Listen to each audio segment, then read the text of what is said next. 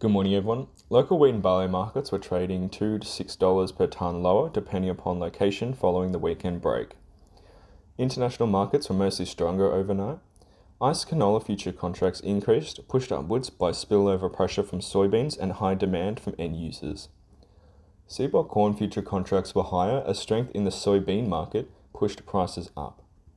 CBOT soybean future contracts lifted overnight due to an upward shift in soy meal and CBOT wheat future contracts remained relatively stable overnight. Local grain markets will be firmer today, while canola markets are expected to lift on the back of higher European prices. CBOT March 24 wheat prices remained at $336 a tonne. ICE March 24 canola values went up 3 Australian dollars to $673 a tonne. You can keep up to date with today's local pricing action with ProFarmer Price Discovery at profarmergrain.com.au.